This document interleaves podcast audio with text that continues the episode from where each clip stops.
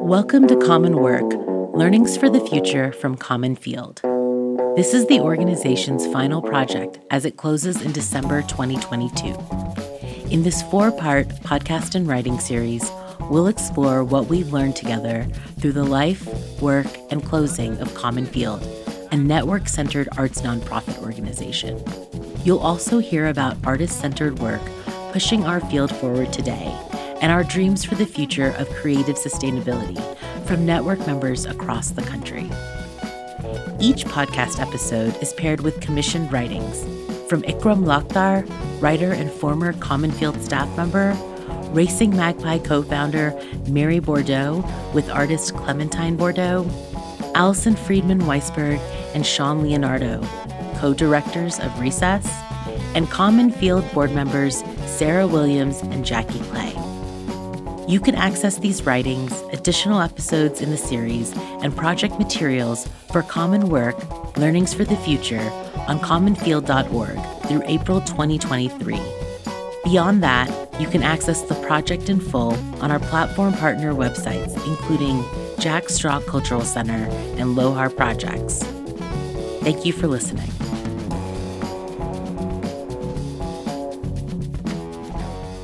You are listening to episode two Common Field in Practice. This episode invites Common Field staff members from across the years to be in conversation with one another around shared experiences and learnings from their time at the organization. This episode includes three dialogues a conversation on the work of operating Common Field with Chris Tyler, Associate Director of Communications and Operations, and Kristel Baldoz, Administrative Manager at Common Field. Second, a conversation on organizing convenings with Mars Avila, producer for programs and special projects, and Kevin Ritter, former 2021 convening technology producer. And finally, a conversation on membership and network engagement with Amanda Choo Quan, former communications and membership manager, and Hannah Grossman, former convening manager. And now, Chris and Kristel.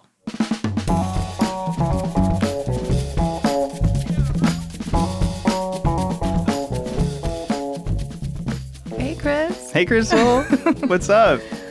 This is so wild because this is the first time that I am ever seeing you in real life. Yeah, without the mediated screen. For those of you who are maybe not familiar with the intimate internal operations of Common Field, uh, we are a completely remote and itinerant organization. We have worked since 2020, really, and yeah, it's it's just really neat to like to be here with Yeah. you. Yeah, and I I started in May of 2021. I've only met Sheethal. Right, because So- you guys were both based in New York at that point. exactly. Yeah, Yeah. yeah, yeah. It was. It's interesting just because to know that you were once in an office. Common Field was originally a Los Angeles based organization. When I started as a temp in February 2020, I think I was working in the office for maybe a week and a half, two weeks before COVID hit. And then it was like, now we're going to work on Zoom and we're going to figure out what that means. And then mm-hmm. Sheethal came on and was based in New York. And Maud was already working from, at that point, Philadelphia. right. And so we were like, right, how are we going to do this? And that I think that was the first time I had ever worked from home. I remember when I think it was during my interview actually for Common Field, and you asked about working remotely because I think one of the things that you missed was being in an office with other people. I did say that to you. I, I totally remember remember, that, that. too. Yeah. And I was trying to figure out like how am I going to do this? like how are, as like the admin administrative manager, like how am I going to help create that kind of vibe?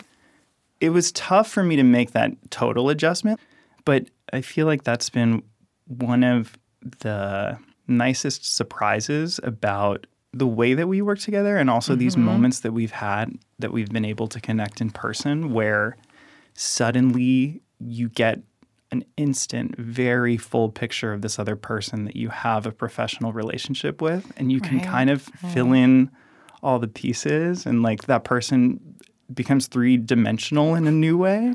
We have this shared vocabulary that hasn't come up, you know, in the sort of limited scope of our Zoom meetings around Yeah. a yeah. budget, for Right. instance. in remote, I remember we tried to have like tried to have like work sessions where we would have each other on Zoom on like the screen while we're doing work and just try to have like some kind of co-working bond. And I think working in an itinerant way, largely through Zoom, just kind of changes your relationship to your coworkers. Mm-hmm. And I think you have to hold more space for the other aspects of, of everyone. Yeah. I've worked as a operations manager for other nonprofits and and I feel like operations is so much intertwined with programming. Without operations, you have no program. No, because how do you pay anybody? And how do you facilitate any of the logistics? Exactly, yeah. which I think also speaks to like a larger, more seismic shift in the way that the organization has approached distribution of work and responsibility since I mm-hmm. started. Mm-hmm.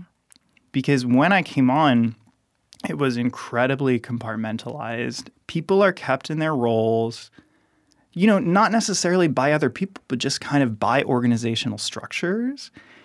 I think that the thoughtful adjustments to the way that budgeting happens within the organization demonstrates a shift away from that kind of silo operational model because we're all participating in a more active way.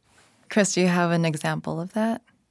Yeah, I mean, I think just looking at how we structure finances around convenings and gatherings, like that core program of the organization, when I came on, it wasn't clear to me how money was being allocated, where it was being allocated.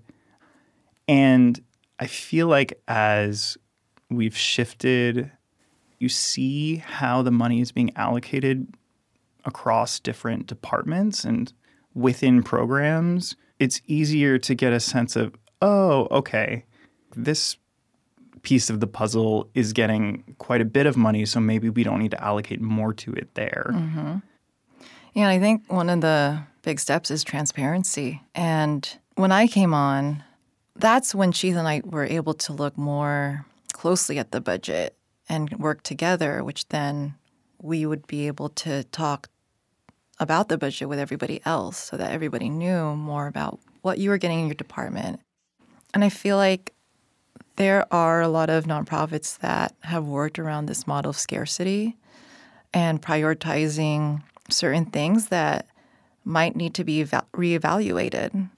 When I got hired at Common Field, I was surprised of how much I was I would be making and the benefits I would be receiving. Oh, I get a technology stipend. I get prorated healthcare, which seemed to be like very basic benefits and needs that you should be getting from your job. I do feel like there is a there has been an investment in staff, and I think that that investment in staff has only ever increased. Something I was thinking about earlier was when I was asked to come on full time in the fall of 2020, the rate that I was offered, the salary that I was offered, was lower than the salary range for the position. And so I emailed back and I was like, "Hey, my understanding is that the range is actually here." And and the response I got was, "Yes, of course, here." It wasn't hmm. complicated. That experience let me feel a level of trust mm-hmm. in the organization that I don't know that I've ever felt in an organization. Yeah, similarly. And it changes how you work. Yeah, when I find that the organization values me, then I actually want to do good work. Then I actually really want to invest in the organization. For these nonprofits I've worked for, I actually uh, believe in the mission. But the way that I have felt valued because I haven't received proper pay or benefits makes me question if they're aligned with their mission. That's a really good point. Something I've noticed is that all nonprofits have missions, Mm-hmm. but not all nonprofits have clearly articulated values. When you articulate your values and you share them out publicly, there's a different, I think, operational responsibility that necessitates that you uphold them in practice. That has been kind of the core saga and the source of both much hardship and also much growth and possibility within this organization. We have been wrestling with those values if those values are being enacted in practice. And we've asked ourselves at every level of this organization those questions very critically and intensively. Mm-hmm. And And together, like And- we work on these things together. How was it to hear about our organization closing? oh my God. that was a weird, that was definitely a weird day. It was, it was just, it was such an intense experience mm-hmm. because of everything that I had moved through with this organization. Right. after that shock hit, and I had a I had a day. I just took a personal day, and I was like, I need to process because Oh, remember what is going on? Yeah, I was like, hi, you guys. I'm gonna call out. I remember Which also we have personal days now. Yes, That's amazing. They're really useful. Everyone listening to this who you know leads an organization, give your staff personal days. I was Paid like, personal days, by paid- the way. it just felt so clear that it was the right choice and that actually it was kind of the only way to honor the lessons of that audit and to uphold the values in our work and practice. And I'm bummed on many levels that like we can't continue this work that we're doing together. And also it's like no, this is this is the right decision given all of the extenuating circumstances it feels like we we actually learned the lesson. I feel like it was really hard when Sheethal and I were talking through the um, public threshold that we would have to make, just feeling really impossible. And then having to restructure the organization, restructure the staff dynamic by having to let go of people just didn't seem right at all. I feel like that's the typical thing that, or the thing that makes sense. But like, what happens when you go against the grain? Maybe we can reevaluate, we can rethink. Is this actually beneficial for folks? And I feel like that's where the intentionality of the sunsetting comes from, is to really stop and reflect and think about does this organizational structure work? I think there is more of a focus now on more local and regional projects and practices, relationships, networks. And I think this question of nation mm-hmm. is one that requires more interrogation rather than simply a kind of declaration that like we are the network of the USA because what even is the USA but you know settler colonial nightmare? Uh, hey. I feel like I've been really proud of this sunsetting process as a way to think about how certain structures that are in place can be reimagined, that work that's more equitable. Because I think that just a lot of people who've worked in the nonprofit industry um, right now are just so frustrated. And if there's so much frustration, that means that maybe something's not working. So hopefully, this project can serve as a way of maybe rethinking things. I feel like there has to be a more strategic and creative way that we can think about organizing ourselves as arts and culture workers and accessing those resources that we need. Yeah. Yeah. Yeah, I totally agree.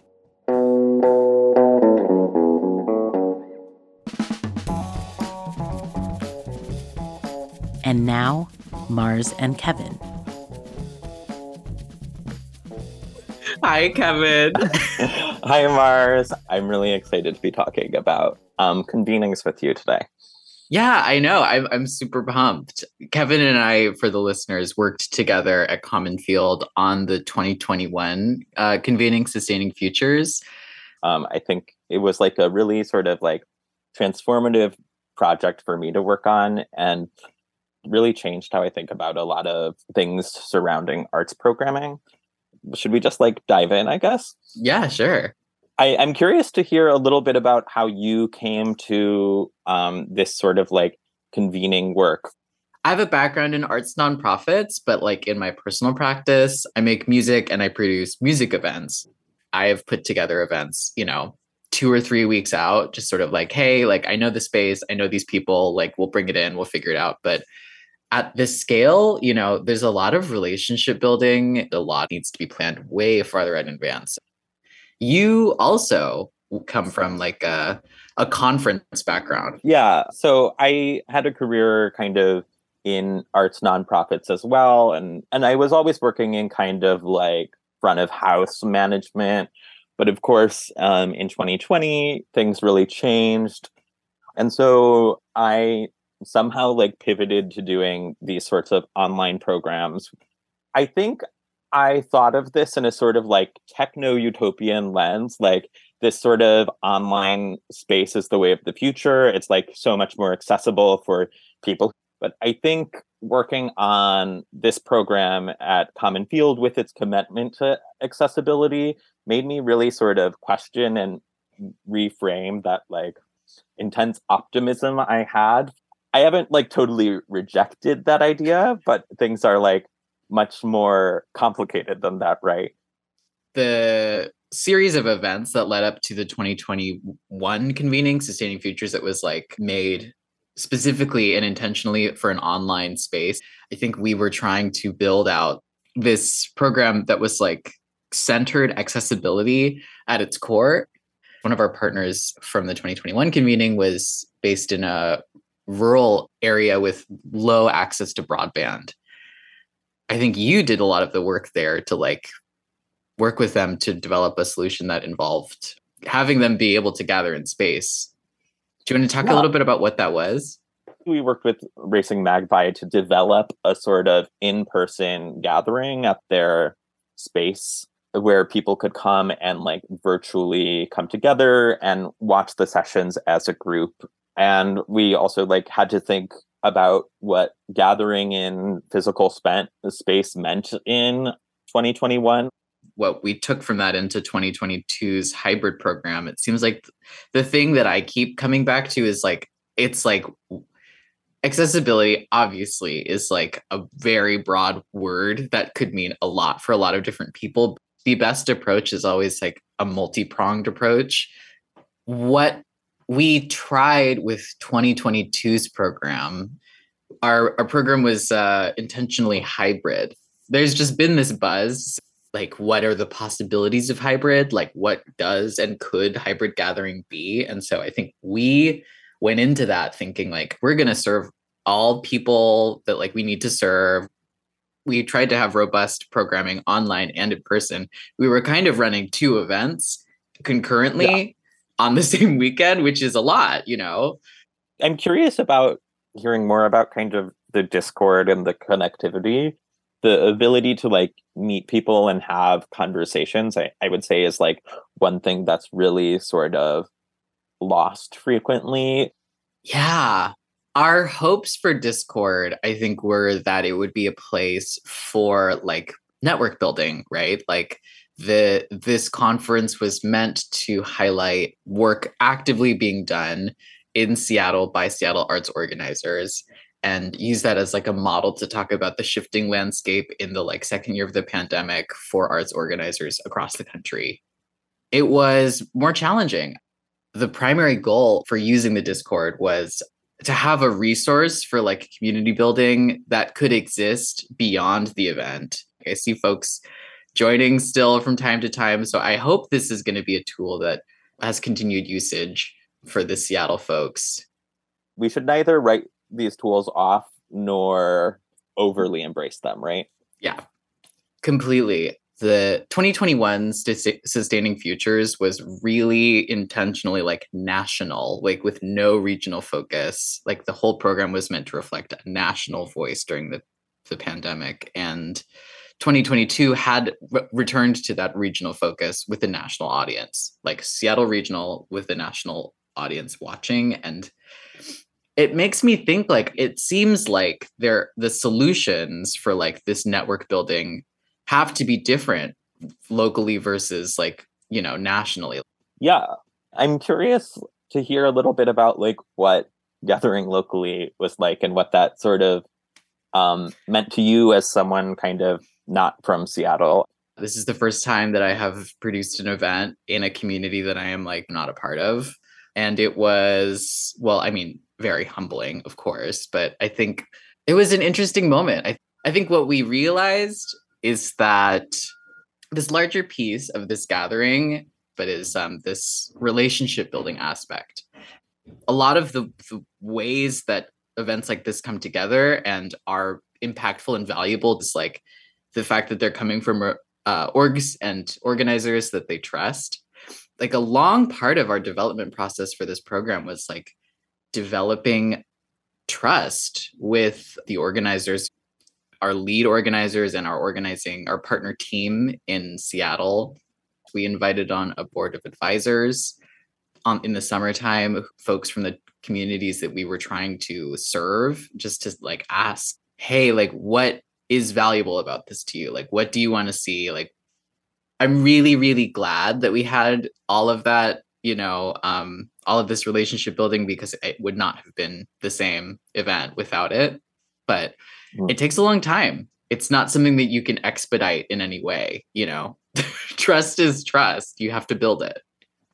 How did you feel that was for the 2021 convening did you feel like the relationship building was hampered by it being all digital i do think it was like maybe a little different in that there was almost a sort of individual approach with sort of each partner, their own mm-hmm. sorts of things and initiatives and programming their own sessions. Those were relationships you had to be intentional about growing in a way tailored to each person and organization's needs. I'm also curious about this sort of like distinction between the local and the nas- and the national because it's not quite such an easy binary.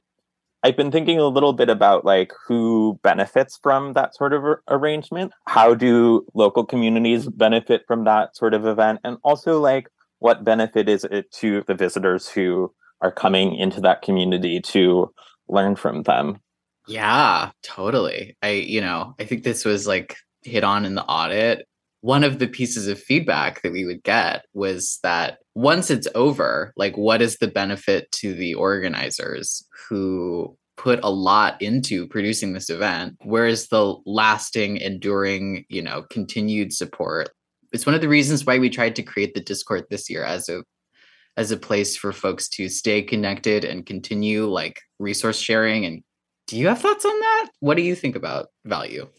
I do think they're like is probably some value for like you and your community in like doing the work of organizing like it, it can be like clarifying and helpful to tell the story of like the breadth and depth of work you're doing but i do have like serious questions about how how that how that like helps in the in the long term there's definitely value in learning from communities but you have to like be intentional there's not an easy way to like lift a model from Seattle and then like plop it down as is here in Brooklyn where I live. Right. It it almost feels like you have to like there's like a lot of intentional learning that you have to do as a visitor about the context. Yeah. What else does the future hold for artist or casual? no, just just small question. Um I'd love to see more experimental models for like connectivity and um, support. Like I feel like there's a real chance to change up some of the support structures for for arts organizers and arts organizing, and like I'd like to see it, you know, diversify. What about you? I think like lessons I've learned that I would like continue in my work is like not thinking of accessibility as sort of a like one siloed thing. Like there's lots of different forms of accessibility that we've only but touched on here. Like these are all sorts of interlocking things. Thinking about it holistically, I think is important for the field as it like continues to gather and move forward. Totally, totally. Kevin, it has been a pleasure. It was a pleasure to speak with you too. And thanks for talking to me. Yeah, thank you.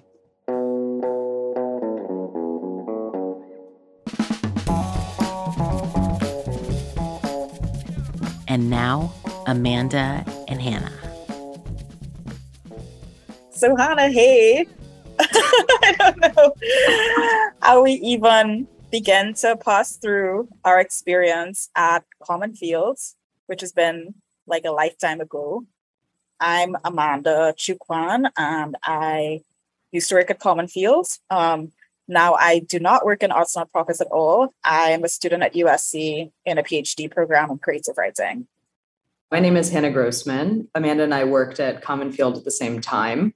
Uh, we were producing the Los Angeles conference and uh, all collateral sort of programmatic content uh, having to do with that conference.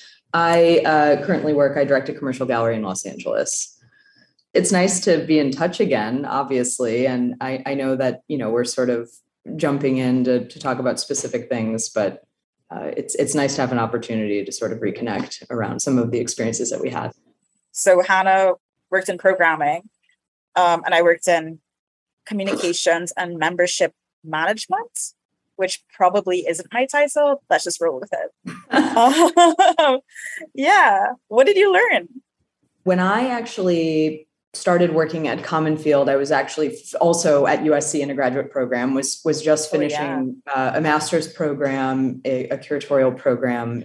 Uh, moved to Los Angeles, you know, to go to art school, and I started really on the tail end of being in this program where I had been doing a lot of writing and thinking about how I wanted to be involved specifically in sort of community oriented organizing. And so when I heard about Common Field, I think that I, I sort of came to the work wondering about this notion that there could be, in fact, this larger itinerant network uh, of connectivity of different kinds of experimental and artist run organizations. I love the idea of information sharing. I'd always been interested. And um, yeah, Amanda, you were at Cal Arts at the time. Yeah, I just graduated. And to be real frank, because I am not American, I was just looking for a way to stay in the country. I was looking sure. for a job. So I was already kind of doing that within the literary world, I was like hosting my own events and that kind of thing. You know, I knew nobody when I came to LA. So I was really, really, really invested in like just meeting people, networking, and building community in a way that felt really authentic. And so Common Field seemed like bumbling into this new space that I knew nothing about except for what I had learned at Cal Arts, which, you know, wasn't like a neutral form of learning. It was a real white space. The art scene in LA felt really prohibitive, really clicky. So yeah, so there was interest and there was fear. I kind of want to know what kinds of feelings did you have about about taking up the position? Did they change over time? My experience is one that was very interesting because of the, the nature of the, the national scale and scope of this conference. I think we learned a lot about and met a lot of people who were doing different kinds of work in different parts of the country. Mm-hmm. For that reason, the organization has a, a lot of real in, inherent value just as a point of exposure and access to information for people to sort of be aware of what other people are doing. And mm-hmm. that was a quality of this organization that a lot of people really uh, admired and found quite necessary. And so I think I was really drawn to aspects of that work. I don't know in practice, like working for the organization, I think that's always the hard thing, right? I think it's when you're doing the labor of it, I think it also removes you from being able to be an active participant in other parts of it, perhaps some of the more interesting and joyful parts of it. But um, what about you, Amanda? How would how would you answer that question? It made me think of a bunch of things. The first being like how pleasurable it has been to watch the trajectory of your career. Just like kind of after an experience that was maddening and sort of joyful. I will say joyful in terms of we're able to like bond through some real intense stuff. Um, and I will say, like, in relation to what you said about not being able to actually experience the convening because we were so busy working for it, think we were chosen because we were already part of that community. So, like serving that community but not being asked to contribute was a little bit weird. I think I resolved some of the problems that were brought up during working at Common Fields. All of these questions I was asking myself about do I belong here? Um, what purpose do I serve? And I resolved some of those things. I think maybe it took Common Field to like really bring those questions to the fore. And it took leaving America to really answer that. but um, you know, I worked with refugees, I worked at the UN. These were not things that I thought that I would be capable of doing. But I do think it was like a milestone in my development. So that's something I can credit it for, like for good or for bad. You know? Yeah. I mean, for me as well, I think it felt like a real point of rupture, I think, around some of the ideological frameworks that I had been relying on to understand my place within this work. And so I just think that the organization changed shape very dramatically when it moved to Los Angeles, largely because it then became centered somewhere. And you know, the organization structurally changed towards being something that was perhaps more of a nonprofit in a traditional sense, um, in a way that was more legible, even if just sort of public facingly. And what is being left as the legacy of this work, and and sort of how people are thinking about the history of this organization, and and you know what it is sort of making space for in its wake in other ways. And i think that you know something that when when we talk about wishing that we could have sat in sessions i did perhaps whether or not it was allowed you know which was all about sort of intentionally sunsetting organizations. And i found it incredibly inspiring. And i remember talking to a bunch of different people feeling some sense of relief and purpose from even the possibility of being able to talk about what happens when something chooses no longer to exist. Um, you know, having come from, I admittedly, I think like the archival quality of like the importance of the work that had happened previously is invaluable in a lot of ways. I mean, these histories, especially archiving these histories and, and recording these histories and making them accessible. It's like I just think about people that I know who started their own nonprofits and had no idea what they were doing. Um, but just being in community with other people who could sort of give you some sense of you know any kind of knowledge of, of relationship i think was really a, re- a really important part of no, the organization totally.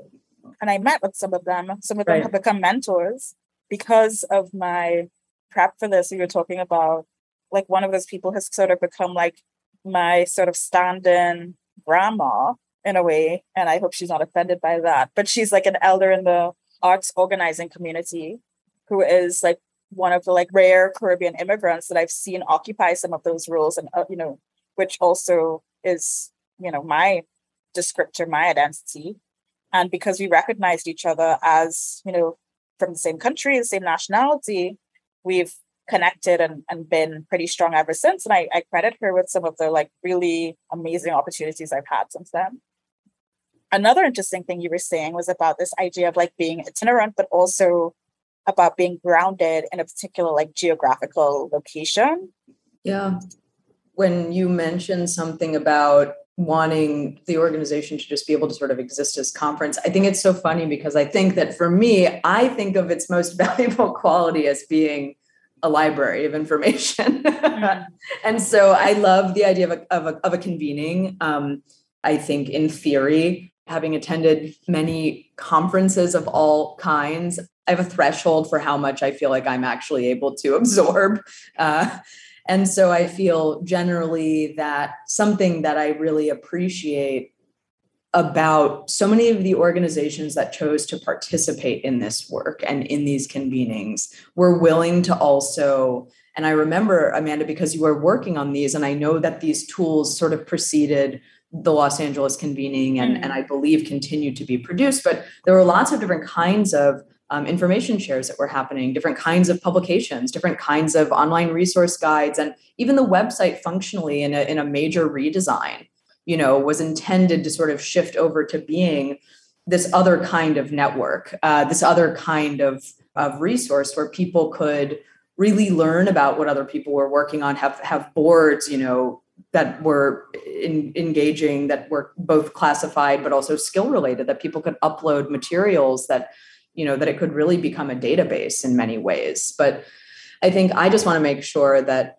yeah, that I that I thank you, Amanda, personally, and also a lot of the, the people that I worked with. Um, I think without even realizing they were going to be some of the most influential people that I worked with throughout the, the oh, process of working with Common Field. I think that was both incredibly uh, powerful and and I think it really sort of changed a lot of things for me um, and helped me understand things about my own positionality in this work uh, in a way that felt much more action oriented. I feel excited to see what happens now, where perhaps a whole might be formed in the absence of this kind of an organization. And I know there are many different kinds of organizations doing not totally dissimilar work. And uh, there are so many exciting voices um, and perspectives that I really look forward to seeing sort of what sort of bubbles up, I think, um, where people find new ways to be in community and, and continue to develop ways that are already, you know, in community in ways that are perhaps accessible to larger swaths of people and, and geographic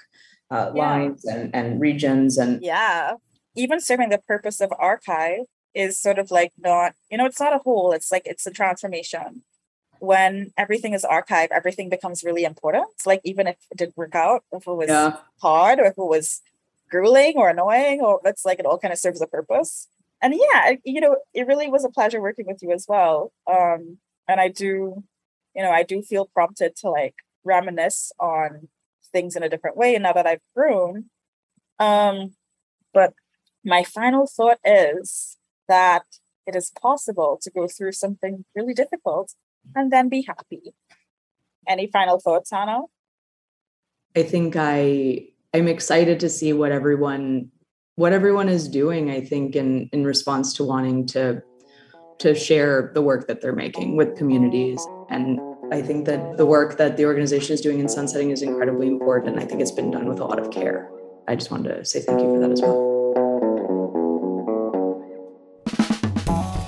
Thank you for listening to this episode of Common Work Learnings for the Future from Common Field.